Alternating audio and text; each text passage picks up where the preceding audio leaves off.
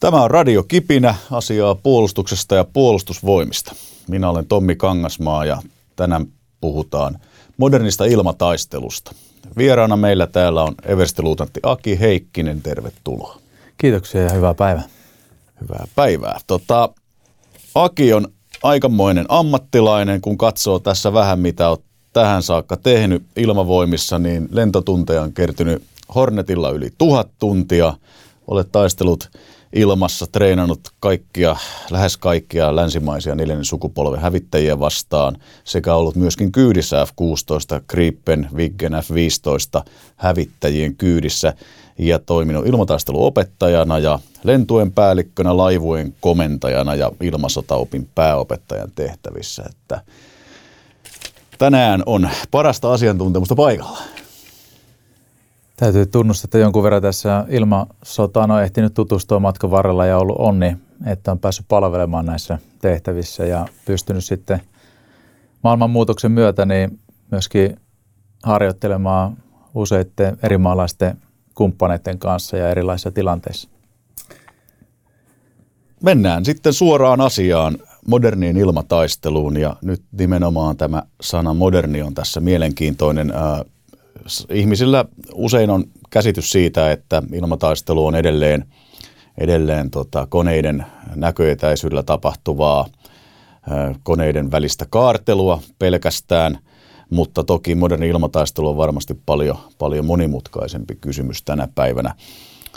Ää, nyt jos ajatellaan, että meiltä lähtee meidän Hornet taistelemaan toista konetta vastaan tuonne ää, taivaalle me saadaan havainto, että tällainen vastustaja sieltä tulee, niin voitko vähän kertoa, että miten se lähteminen tapahtuu, mitä siihen liittyy ja miten tämä koneiden kohtaaminen niin kuin alkaa?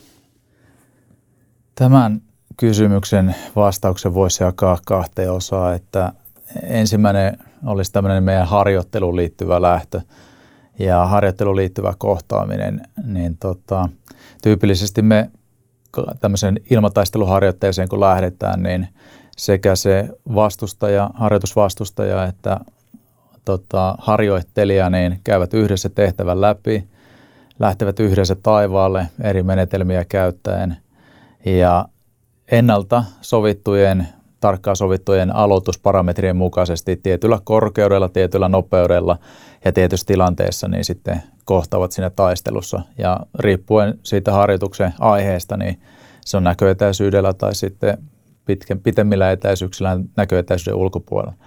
Sitten tämä sovellettu poikkeusolojen tilannetta vastaava kohtaaminen, niin se tyypillisesti menisi siten, että tämä, nämä Suomen ilmapuolustuksessa hävittäjätorjunnan kyse ollessa, niin nämä lento, lentävät miehistöt odottavat käsketyssä valmiudessa omissa odotuspäivystystiloissa, saavat hälytyksen, käsketään koneelle ja yleensä tämä hälytys pitää sisällä sitten valmiusvaatimuksia, että onko se suoraan ilmaan siitä käskystä vai käsketäänkö esimerkiksi kohotettuun valmiuteen, että käynnistetään moottorit ja ollaan noin viiden minuutin lähtövalmiudessa esimerkiksi moottorit käynnissä siellä konesuojissa odottamassa lisäohjeita.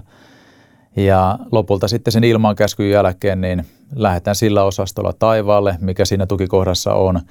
Siellä kokoonnutaan yleensä suuremmaksi osastoksi eri tukikohdista tulevien koneiden kanssa ja sitten riippuen siitä uhkasta, mikä on joko tässä harjoitteessa tai tosi tilanteessa vastassa, niin se kohtaaminen tapahtuu oikeastaan sen hyökkäjän ehdoilla, että paikan ja tota, ajan valitsee aina se aktiivinen ja aloitteellinen osapuoli. Tämä hyökkääjähän havaitaan pääsääntö siis tutkavalvonnan avulla, jos olen oikein ymmärtänyt. Niin, niin tota, minkälaisista etäisyyksistä puhutaan, kun nämä koneet rupeaa näkemään toisiaan? Ja tosiaan meillä on erilaisia tapoja saada havainto sitten sekä harjoitustilanteessa että oikeassa tilanteessa siitä uhkasta. Yksi mahdollisuus on tämä meidän kiinteän tutkavalvontaverkon kautta. Sitten meillä on erilaisia passiivisia sensoreita olemassa Suomessa ja erilaista elektronista lähetteistä voi saada havainnon. Ja tota, myöskin sitten muiden puolustushaarojen erilaisten ilmavalvontasensoreiden kautta on mahdollista saada havainto sitä kohdistu, Suomeen kohdistuvasta uhkasta. Ja sitten millä etäisyydellä alkaa, alkaa sitten näkemään hävittäjätorjuntaa toteuttavien hävittäjien sensoreilla niitä maaleja, niin nyt heti tässä keskustelun alkuvaiheessa haluan sen verran määrittää etäisyyksiä, että mä puhun pienistä etäisyyksistä silloin, kun etäisyydet on alle 20 kilometriä, keskipitkistä etäisyyksistä silloin, kun etäisyydet on sitä 20 reiluun 100 kilometrin, 120 kilometriä ja pitkistä etäisyyksistä silloin, kun etäisyydet on reilusti yli 100 kilometriä. Niin kyllä nykyisillä hävittäjän sensoreilla ne maalit saadaan näkyviin sieltä pitkiltä etäisyyksiltä. Ja sitten loppuviimeksi niin viimeistään näköetäisyydellä sitten saa silmillä näkyviin. Ja näköetäisyydet on äh, sen koko luokan maaleja, mitä, mitä nykyiset hävittäjät on, niin mahdollista saada sieltä vajasta 20 kilometristä. Jos mä oon oikein ymmärtänyt, niin ää, kun meillä on havainto siitä kohteesta, niin meillä on myös muutamaakin erityyppistä asetta, ohjusta, joilla näitä taisteluja käydään. On näitä pitkän kantaman ohjuksia, joista varmaan puhutaan tonne yli 100, reilusti yli 100 kilometriin kantamista ja sitten on näitä ihan lähitaisteluun, eli muutamaan kilometriin ää, niin kuin ulottuvia ohjuksia. Monilla on varmaan semmoinen käsitys tästä modernista ilmataistelusta, että ne koneet ei näe toisiaan muuta kuin pisteenä tutkalla ja sitten ne painaa menemään sen pitkän kantamaan ohjuksen sitten se kone putoaa sieltä alas, mutta ei varmaan ehkä näin yksinkertaista tämä ole. Jos puhutaan tästä näköetäisyyden ulkopuolella käytävästä taistelusta, niin ei ole tosiaan ihan näin yksinkertaista, eli koneiden nopeudet on tosi suuria, vaikka ei yliäänipuolella lennettäisikään, niin tyypillisesti – hävittäjäluokan koneiden nopeudet on noin 20 kilometriä minuutissa. Ja nyt kun kaksi konetta kohtaa toisiaan kohti lentää, niin se tota, etäisyyden pieneminen pyörii siellä 40 kilometrin minuutin nopeuksissa. Ja, ja jos tota, ohjuksia aletaan ampumaan sieltä pitkältä kantamalta tai keskipitkältä kantamalta, niin muutamassa minuutissa ne koneet on käytännössä sitten siinä näköetäisyyden sisällä toisistaan. Sitten tota, tähän laukaisuhetkeen päätyäkseen, niin pyritään semmoiseen hyvään geometriseen tai hyvään niin asemaan suhteessa siihen viholliseen, että pystyisi ampumaan oman ohjuksen ennen kuin se vastustaja pystyy ampumaan, jolloin heti etulyöntiasemassa, koska se vastustaja joutuu reagoimaan todennäköisesti siihen laukastuun ohjukseen. Ja tästä puhutaan niin yhtenä merkittävänä tekijänä modernissa ilmataistelussa, että on FLO First Launch Opportunity, se ensimmäisen ohjuksen laukaisu on niin merkittävä etulyöntiasema. Ja nyt miten tähän etulyöntiasemaan päästään, niin nyt sitten hakeuduttaessa siihen ampuma-asemaan, niin molemmat koneet pyrkii pääsemään esimerkiksi mahdollisimman korkealle sitä ohjuksen laukaisua varten, jolloin se ohjuksen raketti moottorilla varustettu ohjuksen kantama on mahdollisimman suuri.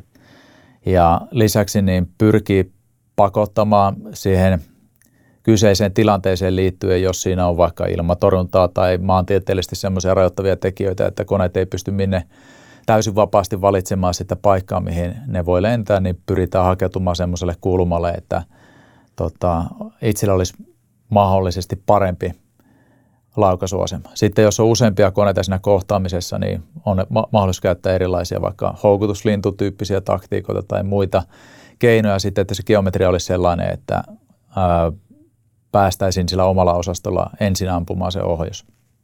Ja nyt sitten tämä tilanteen rakentamiseen tarvitaan tilannekuva, ja se tilannekuva niin huonoimmilla hävittäjässä on sitten sen pelkä oman tutkasensorin tuottama kuva, joka olisi se täppä siellä näytöllä.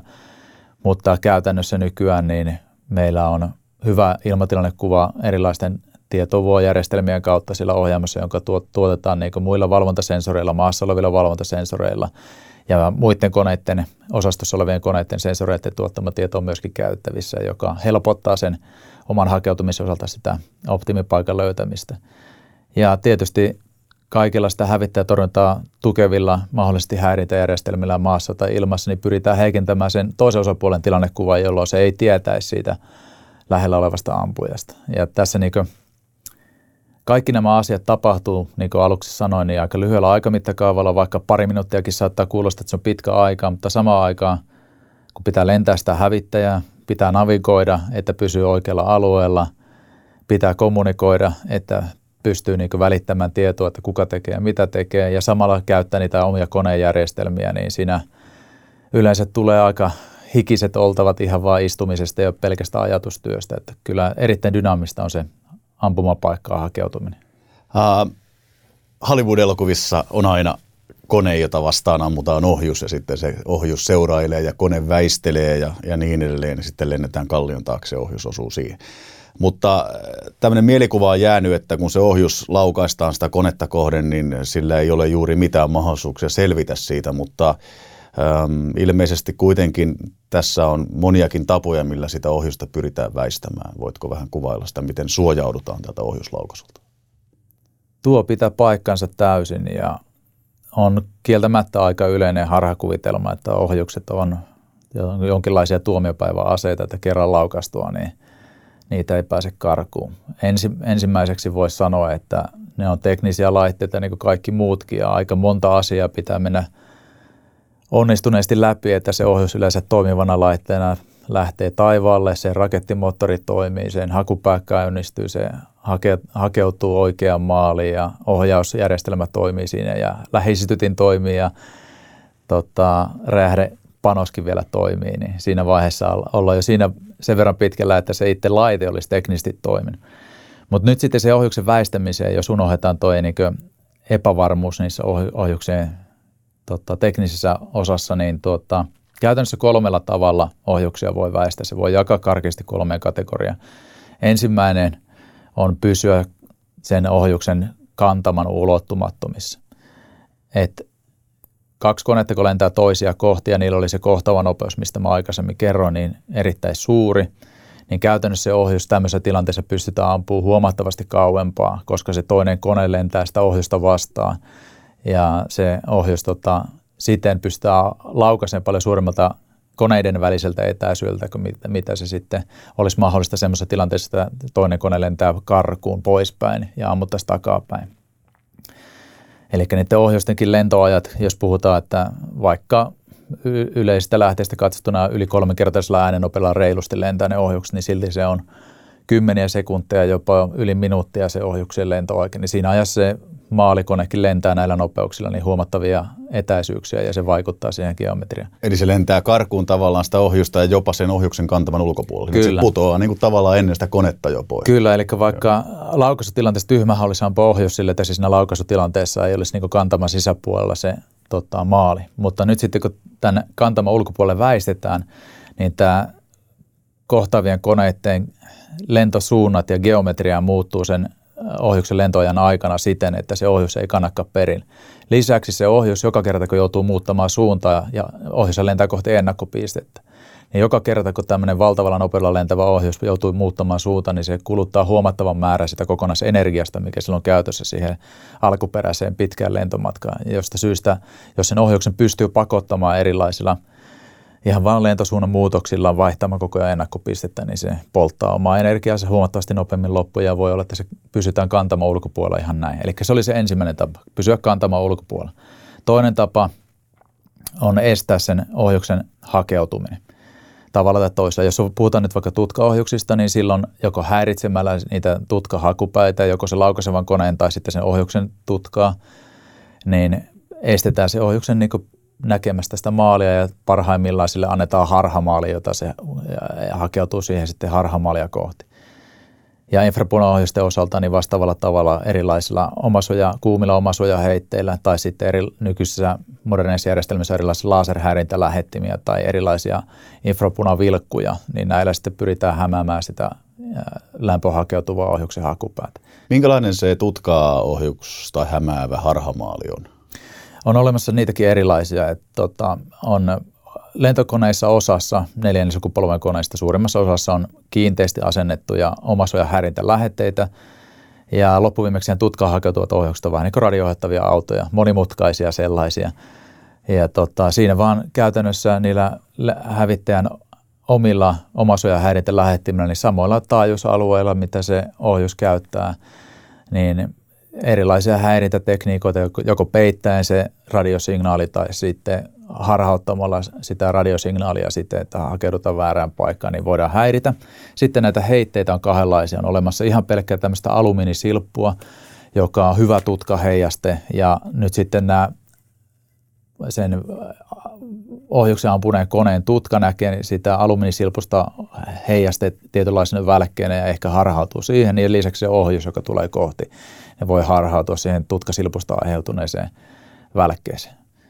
Ja sitten viimeisenä moderneimpana, jotka on erittäin harvinaisia, on tämmöiset hinatteeksi sanottavat vaijerin perässä, koneen perässä olevat antennit, jotka sitten pystyy toimimaan niin houkutuslintuina siellä lentokoneen perässä muutama kymmenen metriä pitkä vaijeri, jonka perässä on sitten läheti, joka imitoi sitä maalikonetta ja vetää se ohjuksen puoleensa. Sitten se viimeinen tapa vielä väistää se ohjus on ehkä eniten sitä Hollywood-tapaa muistettava tapa, eli sitä englanniksi sanotaan last ditch maneuver, eli tämmöinen epätoivoinen viimeinen väistöliike, jossa ihan aidosti pyritään niin se kohti lentävän ohjuksen tota, osuma tai ainakin suora osuma estämään sillä, että väistetään koneella voimakkaasti pyörittämällä, vetämällä tai työntämällä, mutta kyllä se nykyaikaisen ilmataisteluksia vastaan voisi sanoa, että on aika epätoivosta siinä vaiheessa. Jos kaikki muu on pettänyt, niin ollaan tässä.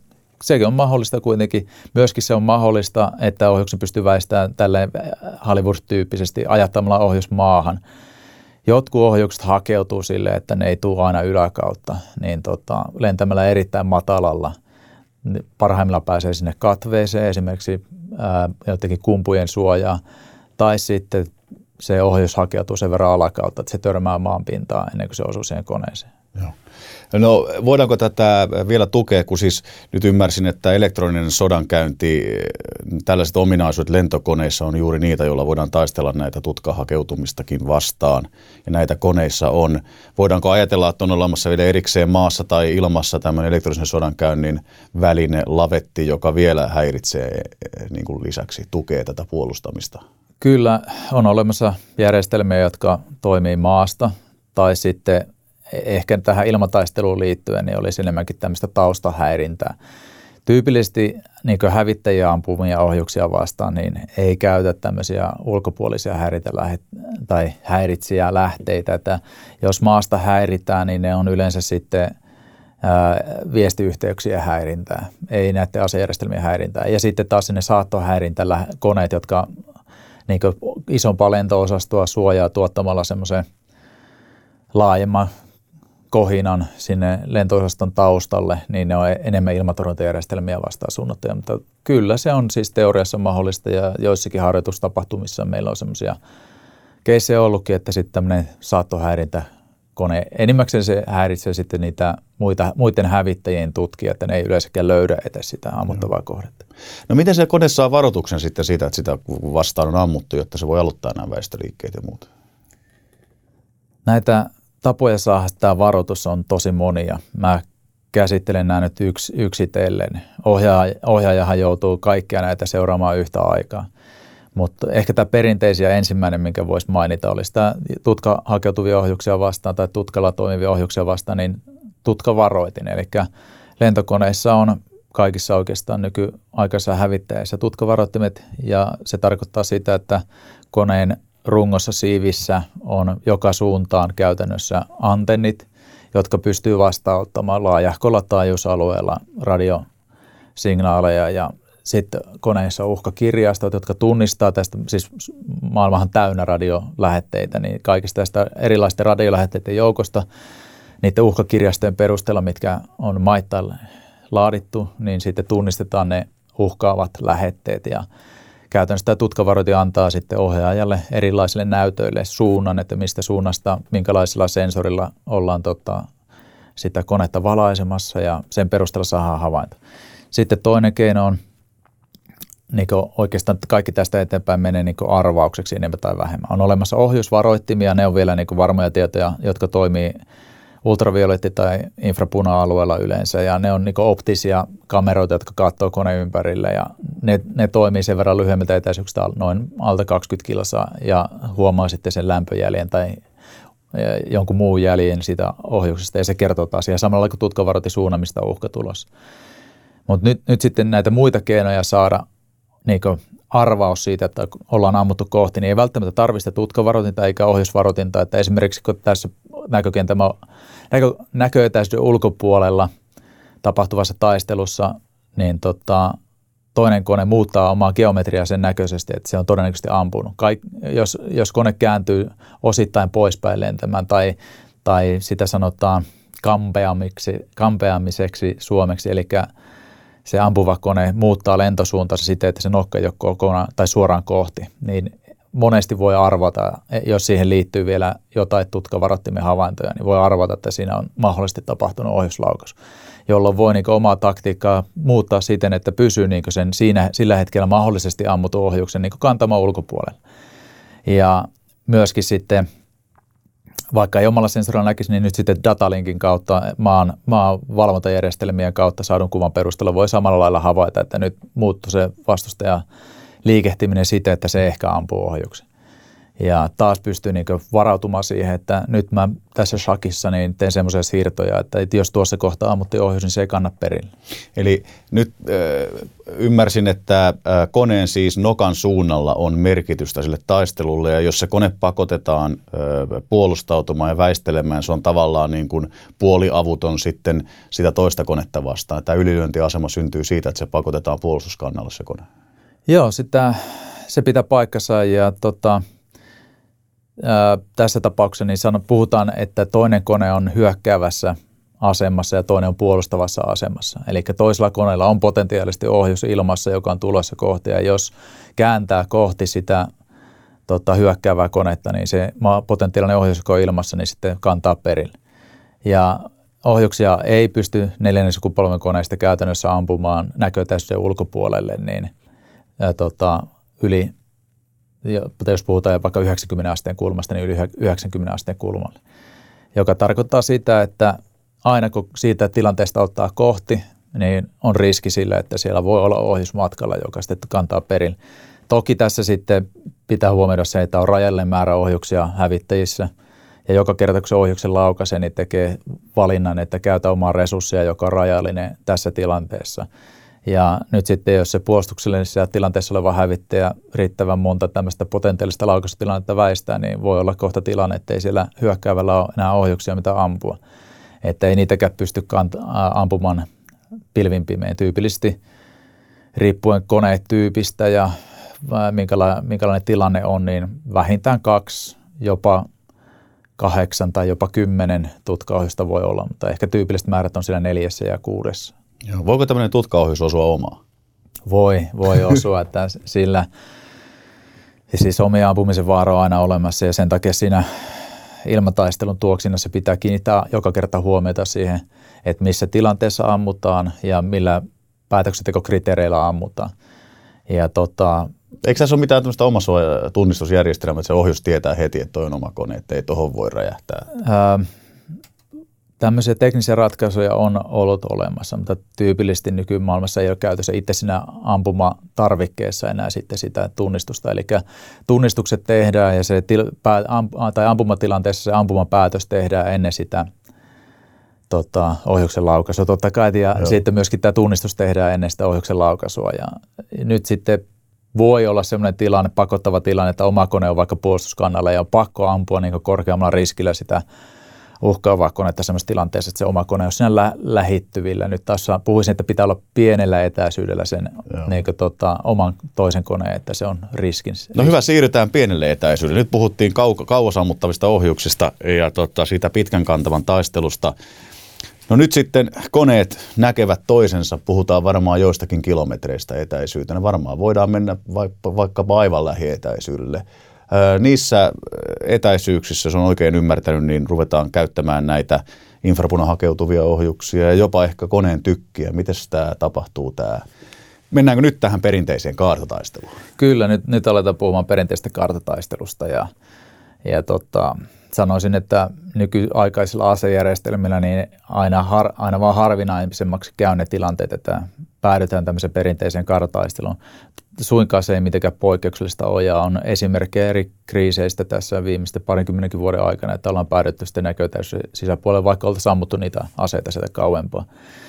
Ja tota, tosiaan äh, infrapunaohjukset on niitä liikehtimiskykyisimpiä ohjuksia ja ehkä parhaiten siinä lähitaistelussa ää, tota, käyttökelpoisia aseita.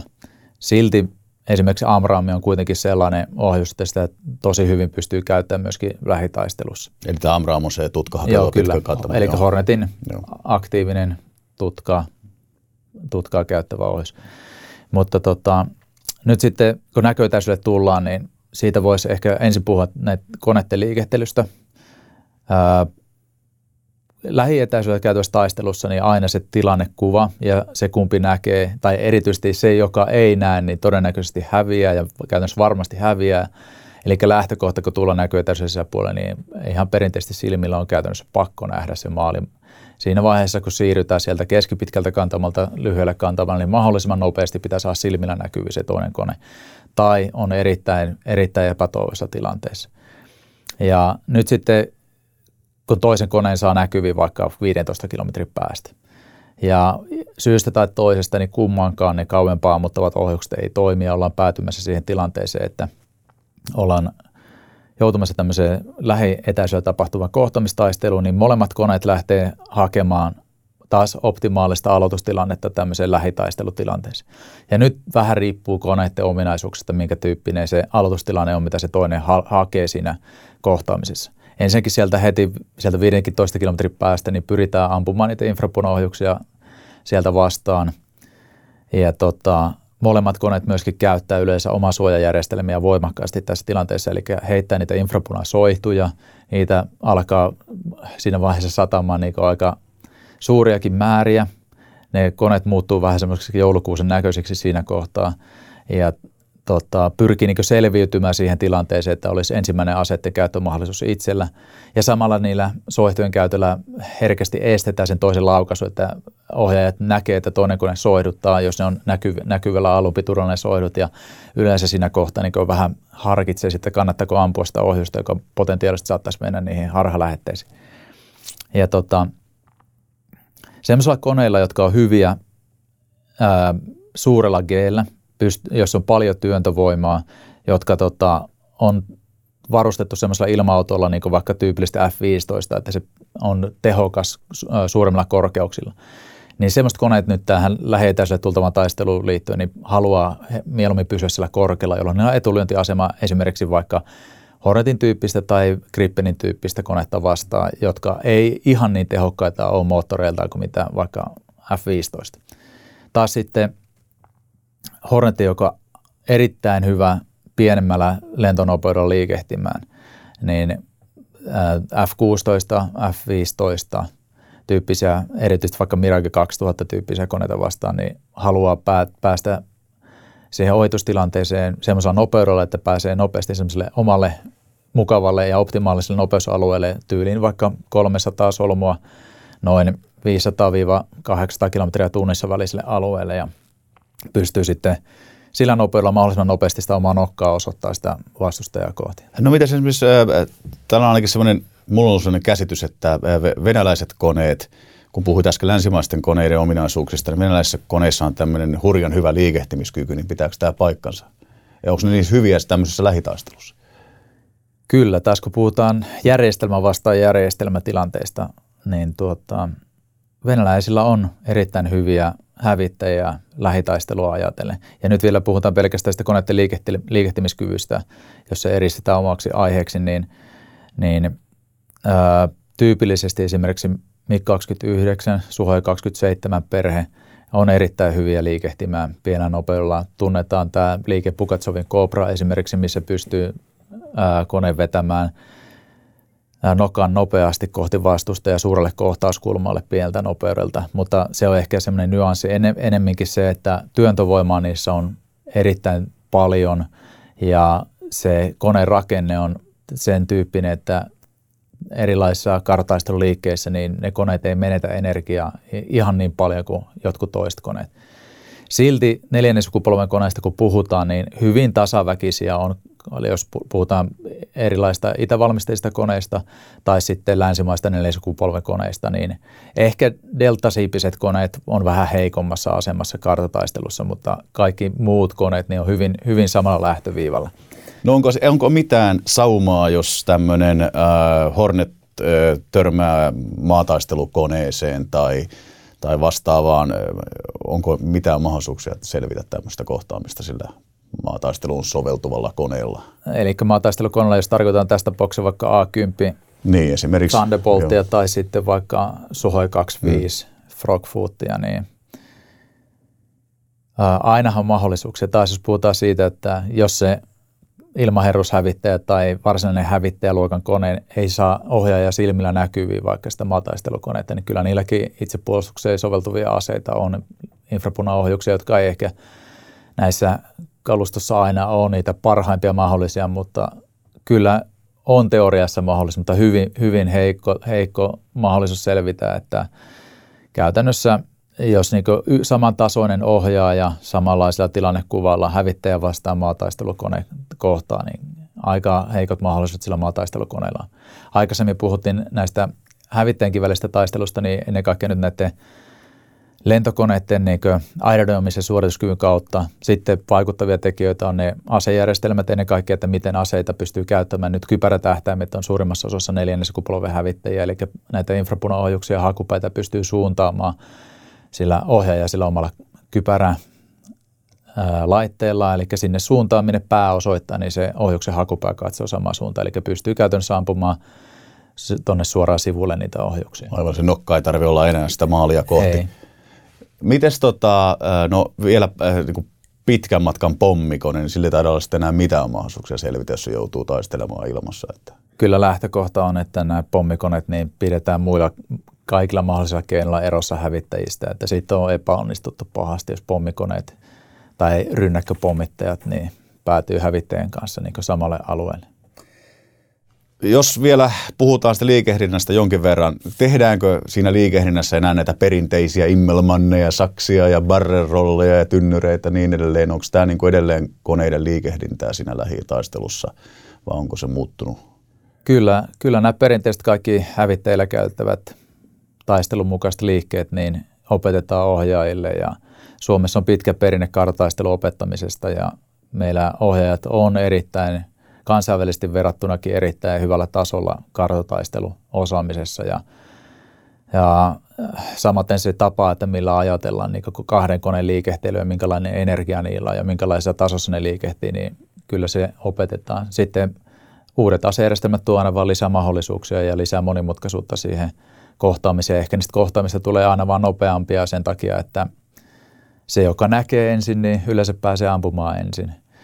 Onko se tykillä mitään merkitystä siinä taas? Kyllä. E- eli jos nyt sitten ohjukset on vaikka loppunut tai kerta kaikkiaan on niin hyvät ja lähettimet, että ei niitä ohjuksia pysty käyttämään, niin edelleen kaikki hävittäjät nykyään varustetaan tykillä ja tykki on tehokas ase sitten kartaistelussa. Ja parhaimmillaan sillä tykillä pystyy ampumaan jo ennen sitä ensimmäistä ohitusta suoraan vasta vasta, vasta palloon. Vasta palloon suoraan kyllä, sanottuna, kyllä. että riippuu vähän minkä tyyppinen tykki Hornetissa esimerkiksi on niin suraa tuli nopeudella ampuva haulikkomainen Gatling-tykki, että sillä pystyy ihan hyvinkin ampumaan etusektorista. Äh, mä oon ihmetellyt sitä, että miten ihmeessä se voi olla turvallista, kun te treenaatte sitä kaartaistelua toisiinne vastaan. Valtavat nopeudet ja ollaan lähellä toisia koneita. Miten se turvallisuus hoidetaan siinä? Asteittain ohjaajakoulutuksessa opetetaan siihen toisen koneen niin liikehtelyn lukemiseen, että mitä se, mihin se kone voi mennä ja mihin se todennäköisesti menee. Ja sitten meillä on ilmataistelumääräykset, jotka on aikalla ja länsimaissa niin yhtäläiset.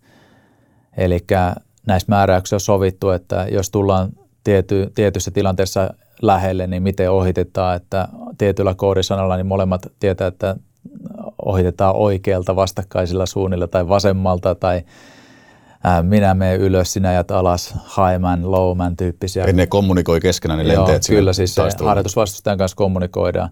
Ja lisäksi sitten pidetään niin minimietäisyytenä, joka tyypillisesti on siellä noin sadan metrin paikkeilla. Se on aika lähellä. Se on todella lähellä ja tota, kyllä se myöskin sitten isommissa harjoituksissa tai jos tulee uusia konetyyppejä vastaan, niin on tapana antaa tämmöinen lyhyt tyyppibriefi niistä ominaisuuksista, mitä koneissa on. Että esimerkiksi tämä kone pysähtyy käytännössä paikalle, jos ohjaaja vetää lainasmerkissä käsijarrun päälle, että varo sitä, tai että tota, tämä kone niin kiihtyy sitten yhtä äkkiä suurelle nopeudelle, että kun se lähtee tota, kaarosta hetkeksi oikaisee, niin älä ihmettele, jos se onkin yhtäkkiä valtava suuran nopeudella tai muuta vastaavaa. No onko lentäjissä sitten eroja sillä tavalla, että tämä lentäjä on hyvä kaartaistussa ja, ja tuo lentäjä on hyvä pitkillä etäisyyksillä ja tuo hyvä liikehtimä? Voidaanko sanoa, että näissä on eroja näissä lentäjissä? Aika pitkälti samasta puusta ohjaajat on sitten peruskoulutuksen jälkeen, mutta vähän niin kuin ehkä johonkin saman lajin huippuurheilijoihin voisi verrata siinä mielessä, että kaikilla on vähän semmoisia alueita, pieniä alueita, jotka ei ehkä ulkopuolisesti sille on näkyvissä, mutta ehkä semmoinen jako voisi sanoa, että, tai jako ei se jakolinja ole, mutta toisilla ohjaajilla voi olla vähän parempi kyky tämmöisen perinteiseen niin avaruuden hahmottamiseen ja taitolentämistä niin edesauttavaa avaruuden hahmottamiskyky, jossa niin omat liikkeet ja liikeradat hahmottaa. Se saattaa auttaa jossakin kartotaistelutyyppisessä lentämisessä ja tyypillisesti nämä kaverit on pärjännyt hyvin myöskin sitten koulutusvaiheessa niin taitolentokoulutuksessa. Sitten toinen on ehkä vielä merkittävämpi tekijä on tämä, että kuinka hyvin pystyy niin hahmottamaan sen ympärillä olevan tilanteen, tämmöinen niin God Eye, Jumala-perspektiivistä oleva hahmotuskyky siitä, että mikä se kokonaistaistelutilanne, erityisesti kun mennään tähän näköetäisyyden ulkopuolelle tulevaan osioon, niin se ehkä jakaa pikkusen ohjaajia, että se on semmoinen ominaisuus, jota ei pysty kovin paljon harjoittelemaan. Toki siinä harjaantuu, mutta toisille se tuntuu olevan hieman vaikea. Joo. Ilmavoimat mitä moni ei siis ymmärräkään, niin ilmoimat on harjoitellut todella pitkään ja harjoittelee erittäin intensiivisesti tällä hetkellä niin kuin ilmataistelua ja erilaisia ilmaoperaatioita länsimaisten toimijoiden kanssa. Puhutaan tämmöistä overborder, cross-border harjoittelusta, norjalaisia koneita, ruotsalaisia koneita vastaan ja ja jopa, jos ymmärsin oikein, niin sitten muissa kansainvälisissä harjoituksissa niin amerikkalaisia ja niin edelleen. Uh, onko meidän lentäjät sun mielestä niin kuin kansainvälisellä tasolla niin hyviä? Kyllä ovat ja ohjaajilla on erilaisia niin alueita, mitä lentokoulutuksessa opetetaan ja Suomessa meidän päätehtävä on hävittäjätorjunta ja kaikki – tai suurin osa ohjaajakoulutuksesta on näihin päiviin asti niin keskittynyt puhtaasti siihen hävittäjätorjunnan kouluttamiseen. Hävittäjätorjunnassa niin suomalaiset ohjaajat on aivan maailman huippua ja se on nähty useissa lentoharjoituksissa. Ja ihan ensimmäisestä harjoituksesta lähtien, missä meillä ei ollut välttämättä kaikki kommunikointijärjestelmät ihan yhteensopivia ja oltiin vähän niin kuin altavastaajia sen tota, viestijärjestelmien osalta, niin silti siellä heti ensimmäisestä harjoituksesta lähtien niin hyvin ollaan pärjätty ja myöskin tämä kartataisteluosaaminen, niin kyllä me ollaan tosi hienosti pärjätty. Vuosittain me harjoitellaan, tota, nuoret ohjeet pannaan harjoittelemaan norjalaisia ja ruotsalaisia vastaavassa koulutusvaiheessa olevia oppilaita vastaan ja opettajat opettaa ristiin eri maiden oppilaita ja näissä niin toistuvasti nähdään, että ihan hyvin pärjätään. Ruotsalaiset ja norjalaiset on tosi taitavia myös lentäjiä, että kokonaisuutena niin tämä pohjoismainen osaamisen taso on kyllä korkealla tasolla yhtään niin vähättelemättä minkä muun ohjaajien osaamistaso, mutta täytyy sanoa, että tässä hävittäjätorjuntaan liittyvissä tehtävissä ollaan hyvin. Samalla pitää kuitenkin tunnustaa se, että näissä ilmasta maahan tehtävissä niin on paljon alueita, joita me vasta opetellaan ja kokemusta kerätään, että se alue on ehkä sitten vielä niin tota, semmoista uudisraivausta meidän ilmavoimien ohjaajien osalta. No minkälainen se tunne oli, kun ensimmäistä kertaa tiesit, että vastassa onkin ruotsalainen Gripen, eli puhutaan JAS-koneesta, ehkä tutumpi nimi, Joo. Niin, tai, tai F-16 Norjasta, niin mikä se ajatusmaailma oli, että hei nyt taistellaan erilaista konetta vastaan? Kyllä, selvästi voimakkaampi jännitys on itse asiassa nykyään edelleen joka kerta, kun on tota, vähän poikkeava ja vielä, vielä ulkomaalainen vastustaja – Itsellä oli ehkä se onne, että kun me aloitettiin kansainväliset harjoitukset ilmavoimissa siinä 2000 vuoden vaihteen jäl- tai siis 2000-luvun alussa, niin sain ensimmäiset kosketukset Hornetilla Viggeniä vastaan ja se oli sitten vähän ehkä helpompaa, loivempi nousukulma siinä harjoittelualoittelussa ja myöskin sitten esimerkiksi Harrier-hävittäjä vastaan tuli silloin alkuaikana lennetty. Ne on oli, oli sille helpompia vastustajia, että itse luottamusta sai sopivasti kerätä sitten näitä vanhemman sukupolven hävittäjiä vastaan. Mutta kyllä, kyllä se on hienoa ajaa tasaväkisiä kamppailuja tai hyvää F-16-ohjaajaa vastaan ja parhaimmillaan Grippeni on kyllä niin hyvä ohjaajan käsissä loistokone myös, että on, on, on hienoa ja kyllä on jännä semmoista pientä urheilumeininkiä niissä aina on. Pientä maatteluhenkeä, hyvä, hyvä henkistä Ruotsi-Suomi-ottelua. Tota, tulevaisuus hävittäjien osalta puhutaan viidennen sukupolven hävittäjistä ja tota, koneet vanhenee ja uusia pitää tulla mukaan. Minkälaisia ominaisuuksia nämä uudet viidennen sukupolven hävittäjät niin kuin pitää sisällään ja toisaalta ää, minkälaista suorituskykyä ne, ne niin kuin tuo mukana? Näiden koneiden sukupolvien sukupolvista puhuttaessa, niin ehkä ensin pitää sanoa se, että sukupolvi kun vaihtuu, niin pitää ymmärtää, että siinä seuraava sukupolven koneella täytyy olla joku tekninen asejärjestelmissä tai jossain muussa konejärjestelmissä oleva etulyöntiasema, jolla se saa niin huomattavan edun suhteessa aikaisemman sukupolven koneisiin. Et kaikenlaisia pieniä päivityksiä, ohjelmistopäivityksiä tai muita ei ollenkaan tämmöiseksi lasketa, vaan se pitää olla merkittävä etua tuova asia. Ja nyt mä sanoisin, että ehkä JSF, tämä F-35-hävittäjä, on selvin esimerkki siitä, mitä viidennen sukupolven koneissa olevia teknisiä asioita voisi olla sellaisia, jotka tuota tätä merkittävää etua. Ja yleisesti tiedetään, että tämä stealth häiveominaisuudet on yksi osa-alue, mutta mä pidän paljon merkittävämpänä sensorifuusiota.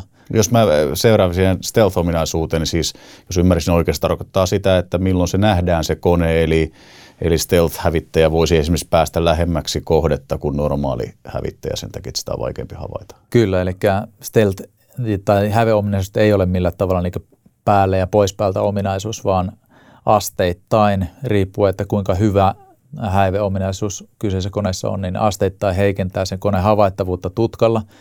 Ja nyt kun aikaisemmin puhuttiin sitä pitkän kantaman taistelusta, niin – se on erittäin suuri etulyöntiasema ihan niin kuin se näkö etäisyyden sillä olevassa taistelussa, että jos toinen näkee aikaisemmin, toinen pääsee ampumaan aikaisemmin, niin on selvässä etulyöntiasemassa. Ja nyt vaikka semmoinen kone, joka tulee näkyviin 100 kilometrin päästä versus semmoinen kone, joka tulee näkyviin 20 kilometrin päästä, niin voi kuvitella, että siinä on valtava ero.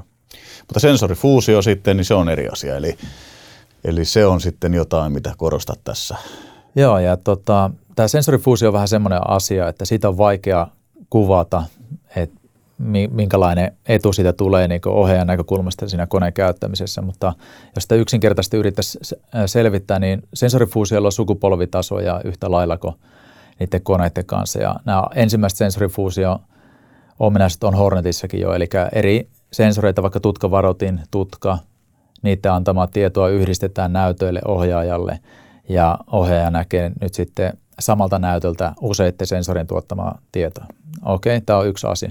Mutta nyt tämä uusi sukupolvi tarkoittaa sitä, että se kone käyttää automaattisesti niitä omia sensoreitaan ja aktiivisesti sen perusteella, että mitä tietoa nämä sensorit tuottaa, niin tekee omia päätöksiä sen ohjelmiston mukaan, mikä siinä koneessa on. Ja esimerkiksi jos on ammuttu se tutkaohjus, niin saattaa olla, että se kone automaattisesti käy katsomassa tutkalla vähän ennen kuin se ohjus osuu, että mitä sille koneen nopeudelle tapahtuu, tai sitten se käy katsomassa infrapunasensoreilla, optisilla sensoreilla, että osuuko se ohjus vai ei. Ja tätä kautta niin se kone toimii vähän enemmän automaattisesti tai selvästi enemmän automaattisesti kuin aikaisemmin. No niin, ja Lopuksi on pakko kysyä tässä, että vieläkö Top Gun elokuvaa lentäjät katsovat? vieläkö se toimii?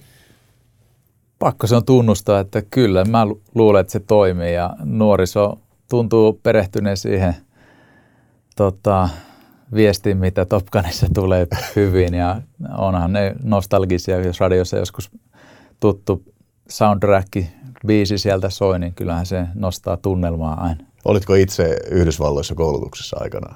En ole ollut Yhdysvalloissa koulutuksessa missään vaiheessa. Suuret kiitokset Aki tästä haastattelusta, todella mielenkiintoinen ja, ja tota noin radiokipinän myötä niin päästään jatkossakin kuuntelemaan mielenkiintoisia aiheita puolustuksesta ja puolustusvoimista. Kiitos. Kiitoksia, oli mukava keskustella.